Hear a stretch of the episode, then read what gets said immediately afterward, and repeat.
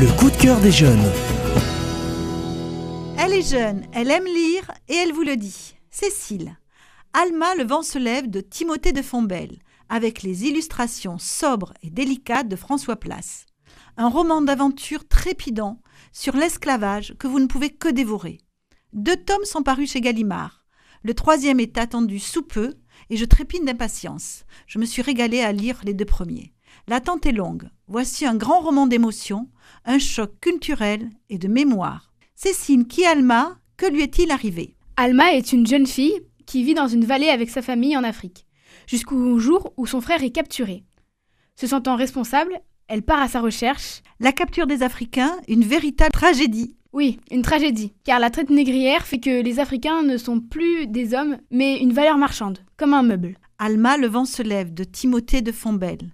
Une fiction richement documentée où aventure, famille, pirates, amitié, romance, réalité historique et poésie sont liées.